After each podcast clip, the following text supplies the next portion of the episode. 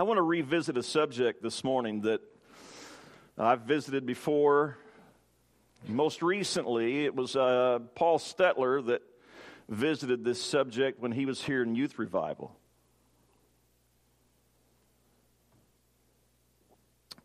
He preached from uh, Proverbs 4 Proverbs 4:23 keep thy heart with all diligence for out of it are the issues of life. That was his uh, scripture text, preaching from the subject of guarding your heart. I want to look at Matthew 6 briefly, but also want to look specifically in Proverbs 23. And some of you may recall that that's where I uh, preached from as I visited this subject in years past. It's been a number of years ago but I want to revisit it this morning. So, uh, Proverbs 23, Matthew chapter 6 as well. Will you bow your head with me as we invite and ask for God's divine touch and help this morning? Our Father, thank you for your presence this morning. Oh, it's been good to be in your house. It's been good to be in your presence. Thank you for the songs that we've sung together in worship. Thank you for the song that Deborah sang that reminds us that you can be trusted, that you are faithful. We bless you today. And now, as we turn our attention to your word specifically, I pray that you would speak to us from your word. Give us that help that is needed. Give the speaker, give me that anointing that I need. Hide me behind the cross. May the divine be seen and felt and heard this morning. May your words be spoken. Your word be a light to our lives. Bless in every part here, I pray. In Jesus' name, amen. Amen. Matthew chapter 6, verse number 19. Lay not up for yourselves treasures upon earth where moth and rust doth corrupt,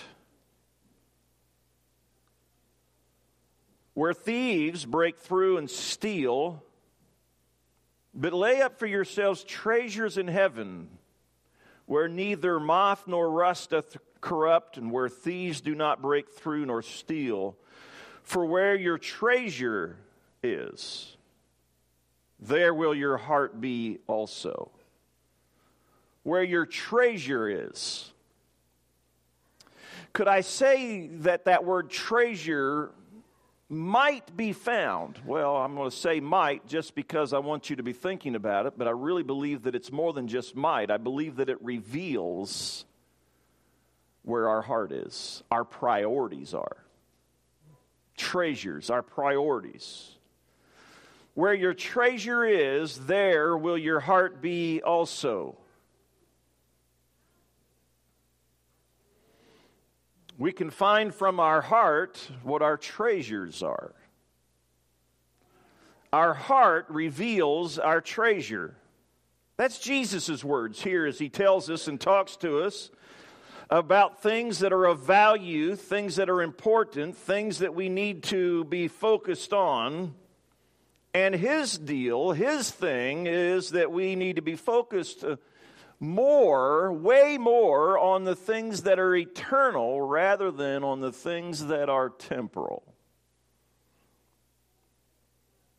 And so we go back to Proverbs chapter 23 and we find some things about our heart that I want to remind us of this morning, that I want to focus on to be a reminder to us. As I said, I'm revisiting In Proverbs chapter 23, verse number 12 is the beginning, the first item that uh, comes to mind here, as the writer says, apply thine heart unto instruction and thine ears to the knowledge or the words of knowledge. Apply thine heart. I find, I find that we, we are living in a day where there's a lot of half hearted Christians. Now, someone may pose the question how can somebody that's truly a Christian be a half hearted Christian? Well, I understand that, that terminology, I understand that kind of a question. Just like how can a how can somebody say that they're a Christian but still live in sin? Is there such a thing as a sinning Christian when God's word tells us that a Christian does away with sin, that sin is no longer a, a part of a person's life when they've become born again?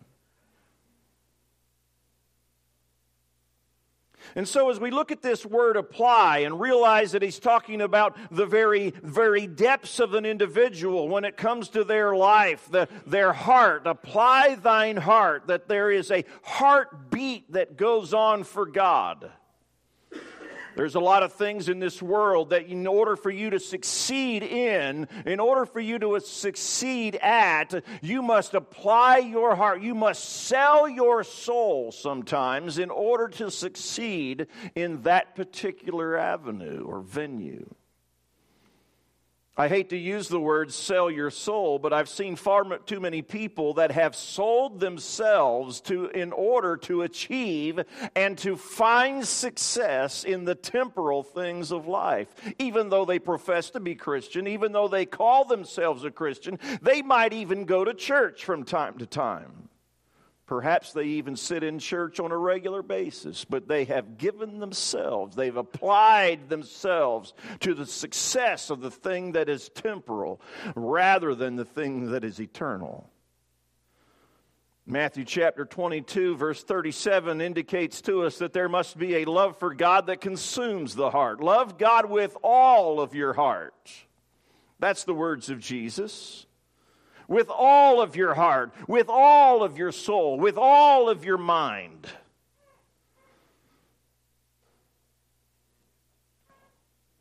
In order for somebody to listen and to love God with all of their heart and all of their soul and all of their mind, it must be, it must be an intentional, an intentional application.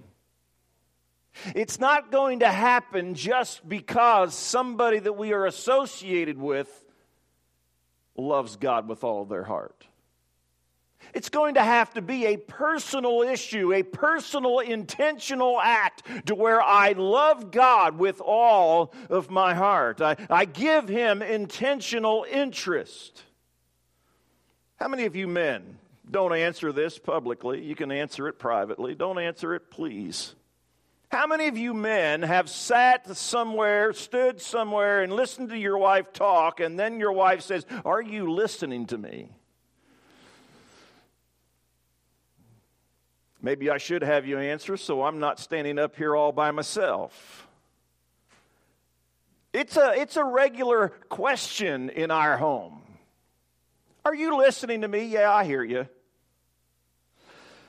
Sometimes I have to stop and really intentionally listen to what she has to say because I'm hearing her, I, am listening, but it's not really sinking in. And so at the end of the conversation, a question that is asked about what she said, I can't answer it because I did not receive that information. I heard, I listened, but I didn't get a hold of it.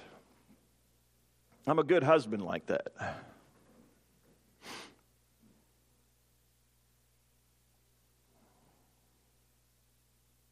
But listening, applying my heart to listen, my applying my heart to hear, applying my heart with intentional interest to follow him. Sometimes people don't have a heart to do what they should be doing for God. They don't have a heart to listen. The psalmist said that his heart or his desire was like unto the heart or the, the deer that pants for the water brook.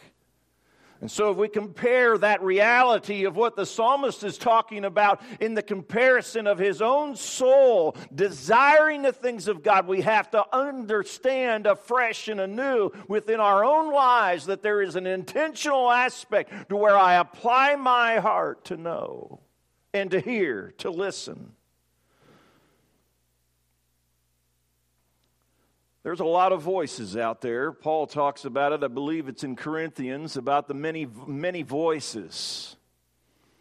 The many voices that try to get our attention and to grasp us uh, uh, into, its, into its tangled webs, and, and not necessarily bad things either. It could very well be the normal things of life. But I must be careful that the whispers of this this world don't consume my heart so that he doesn't have my heart. Apply thine heart. The second point that we notice, if you're following along, maybe you've written it down, you, uh, you made markings in your Bible from the time before, you'll notice that the next one that I look at is, is found in verse number 19. Guide thine heart. Hear thou, my son, and be wise, and guide thine heart in the way. Whew. Somebody said that guiding, a guide, guardrail, that those kinds of guides inhibit movement. And if we take that a little bit step further, we can understand that a guiding of the heart would be that it might inhibit pleasure, that it might reduce pleasure. It would reduce movement. Sometimes it's not fun being held captive by guides. Sometimes you feel a little more safe when you realize that that guardrail that along the road is placed there to keep us inadvertently going too far off the side.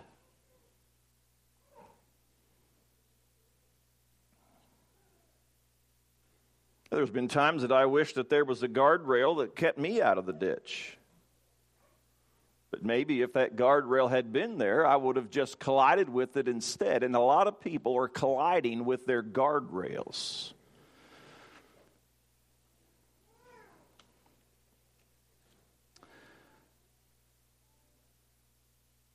What are the guides there for? What are the guardrails there for? Well, if we go back to verse number 17, it said, Let not thine heart envy sinners.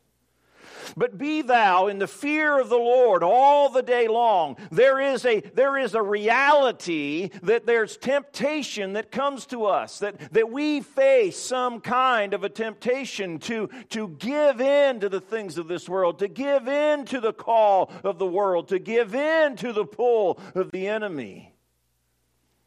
But just, just this morning, I read something that someone was quoting from John Wesley, and it said, If, after having renounced all, we do not watch incessantly and beseech God to accompany our vigilance with His, we shall be again entangled and overcome. I had to read that a couple of times. Maybe I should, uh, maybe I should read it uh, out loud here a couple of times for it to sink into us that here's somebody from yesteryear when we think uh, that maybe sin wasn't quite so rampant, that the temptation was, wasn't quite so keen back in his day, and yet he's still giving the understanding that unless we are vigilant, unless we are intentional, to apply our heart and to guide our heart, to avoid temptation, that the restraints are there to keep us from temptation. Let thine heart, let not thine heart envy sinners. Verse number 18, he continues, For surely there is an end, and thy expectation shall not be cut off. There is an end to this, this problem that exists of temptation if we trust in God and walk with, guide our heart verse 20 and 21 speaks about the appetites of the flesh. I don't think that we can just that we need to just simply limit it to the associations or the, the, the, appetites of the flesh, but I think that we can also include our associations in the flesh. You say, well, what are you talking about? Well, let's look at it here. Verse 20 Be not among winebibbers, among riotous eaters of flesh For the drunkard and the glutton shall come to poverty, and drowsiness shall clothe a man with rags. Does that mean we have to stay away from all of those people in the world? That we don't rub shoulders with anybody that's sinful? That we don't have any kind of contact? No, that's not what he's talking about at all. But he is telling us that we need to be careful and cautious of our associations, that we are guarding ourselves, that we are guiding our heart away from the possibilities of that association coming over and contaminating our lives.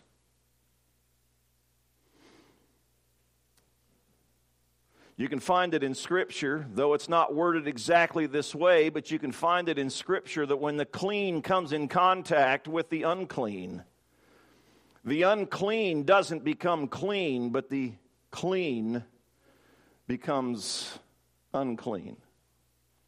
We find that in Scripture. We see that repeatedly in the Old Testament. We see it in, in, in shadow, at least, in the New Testament. Influences that come into our lives, all sorts of potentials that are out there. Conversations, the things that we view, the things that we read, the things that we listen to, the things that we allow our heart to be drawn into.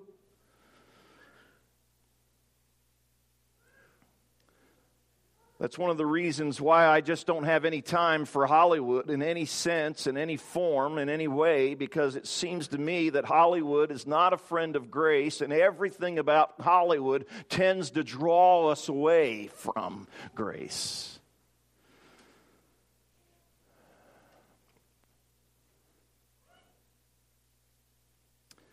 It has a tendency to desensitize us to sin.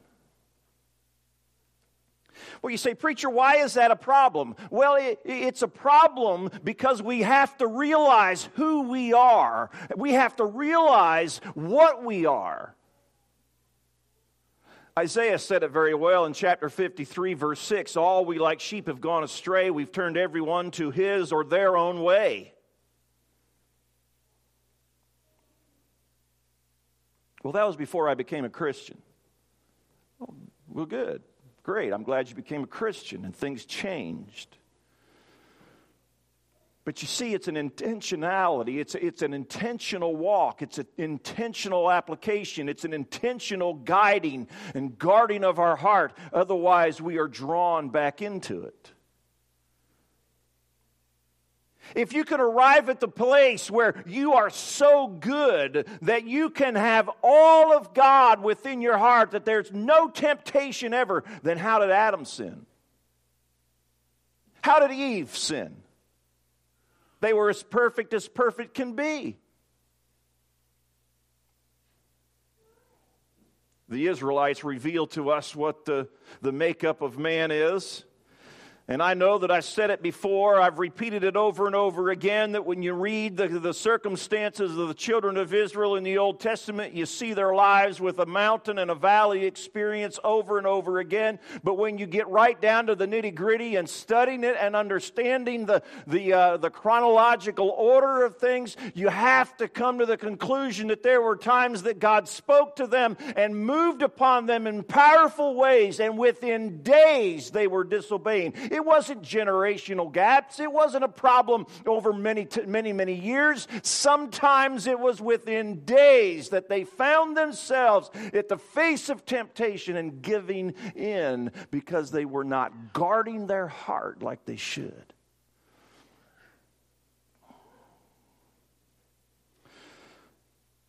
Guide.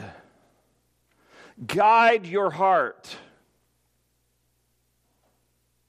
Young people, if you don't have somebody to guard or to give you guides and boundaries, then place it for yourself. I think that every parent here this morning has some guards for your children uh, and, and guides for your children, and that's necessary. Sometimes kids don't think that those guides and guardrails are necessary, but let me tell you, I, I believe that they are. They are good guardrails, good guides.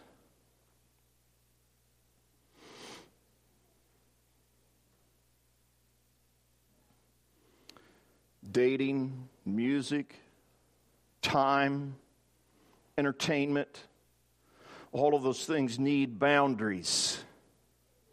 Don't set your boundaries during spiritual dry times either. Set your boundaries during the spiritual high times. The third thing that I notice here in this passage about our heart and the treasure of our heart is found in verse number 26 Give me thine heart. He said, Apply your heart, guide your heart, give me your heart.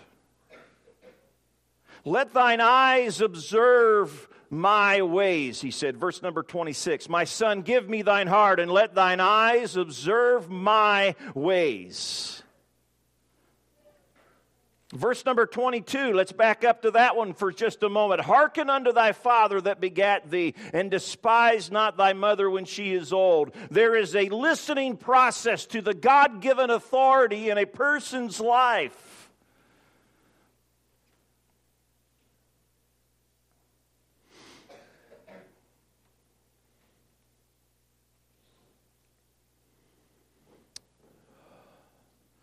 Paul warns Timothy in 2 Timothy 4 3 that there is a time that comes, and apparently was existence then.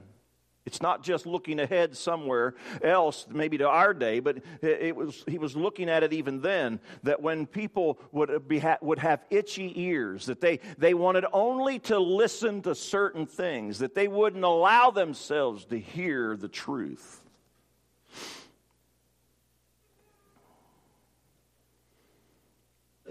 The problem with that, that's existent then and it exists now, is that there is a, there is a refusal to surrender to the will of God. There is a refusal to surrender. Verse number 23 buy the truth and sell it not.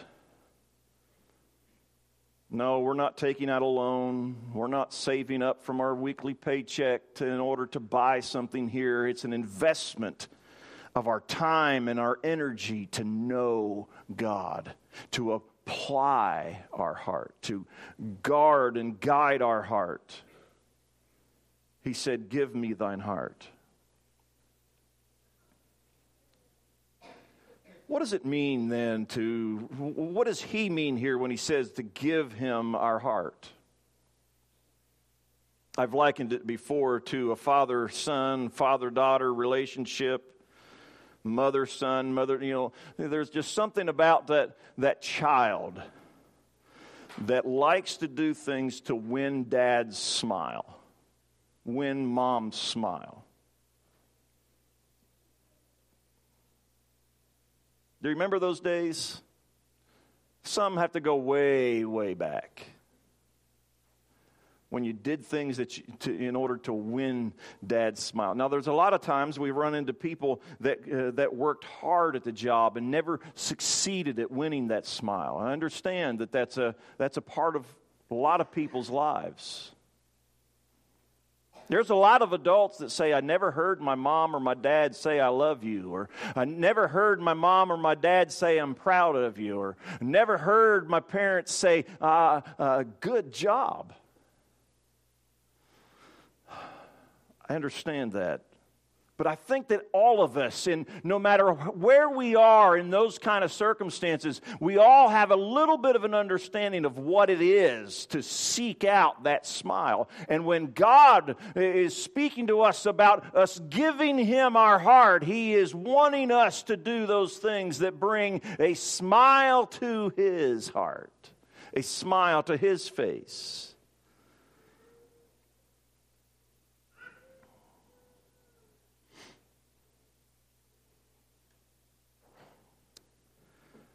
Our Heavenly Father loves His children, and He loves to reward His children.